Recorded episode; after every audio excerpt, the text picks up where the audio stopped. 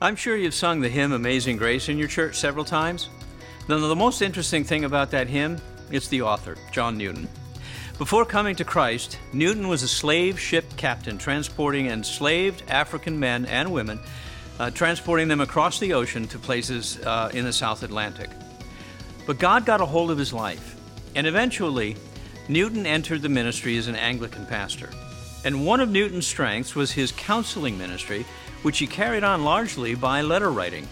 Well, we're going to look at one of the ways that he helped a friend grow in his faith uh, by tackling one of the most perplexing conditions many of us Christians face. Hi, I'm Bob Buchanan, and this is Wisdom 828. Who are you who are so wise? John Newton was born in London, England in August of 1725 and he died there in December of 1807. Most Christians know a little bit about Newton's story from the movie Amazing Grace, uh, where the movie depicted the struggle of English parliamentarian William Wilberforce uh, to legislate the end of the slave trade and slavery in England. It took Wilberforce and the abolitionists nearly 45 years to do it, and Newton was one of the chief allies in the legislative efforts. But I want to focus our attention on one of Newton's letters to a friend about a very common struggle that all of us Christians face. We all sin. Paul said it best in Romans 7 I know that nothing good lives in me, that is, in my flesh. For I want to do good, but I cannot do it. For I do not do the good I want, but I do the very evil that I do not want. You've ever felt that way? We want to live godly lives, but we find ourselves falling short, maybe several times a day. Now, I'm not sure who uh, this letter was written to, but let's imagine that it was you and me. And our question to Newton was How come I keep on sinning when I don't want to? I feel guilt, I feel remorse all the time, I want to please God, but I fail every time into temptation. What's going on? Well, Newton wrote to his friend in a very unique way he told him to think about the advantages of remaining sin in his life. Now, can you imagine his friend opening that letter and, say, and looking at it and say, What? The advantages of remaining sin? You've got to be kidding. I want to be rid of it. Well, Newton believed that remaining sin was actually part of God's plan for our growth in godliness. Now, here's a few ways that Newton counseled his friend, you and me. First, even though we sin, we are to remember that we are accepted in Christ whom we have as an advocate with the Father. Christ atoned for our sins once and now intercedes for us all the time. And so ask yourself having done all of that, will he stop because we're imperfect in our obedience? Well, no, because it is Christ's merits that saved us and Christ's merits that keep us in God's family, not our performance. Next, this keeping us is from God's almighty power, no matter how weak our efforts of faith may be. God has promised to lead us to certain victory over sin. Newton writes this We shall not always be as we are now, yet a little while, and we shall be freed from this vile body, which is like a leprous house, uh, incurable and contaminated, and must be entirely torn down. And then we shall see Jesus as he is and will be like him and with him forever.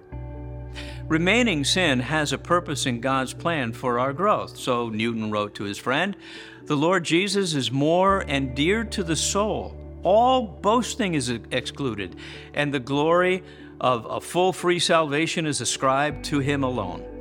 Reaching into his own maritime experiences, Newton compares seasons of wrestling with our sin to a sailor who's caught in a stormy sea.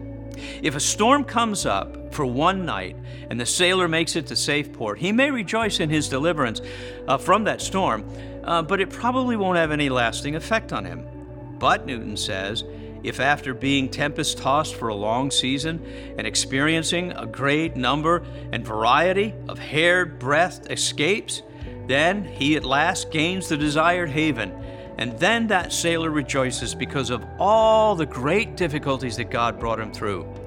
You see, that idea is actually one of the stanzas of Newton's hymn. Through many dangers, toils, and snares, we have already come. 'Twas grace that brought us safe thus far, and grace will lead us home. Now, one more insight from Newton about the advantages of remaining sin I think is important. When, after long experiences of our own deceitful hearts and repeated evidences of our own weaknesses, our willfulness, our ingratitude to God, insensibility to the things of God, we discover the keeping power of grace.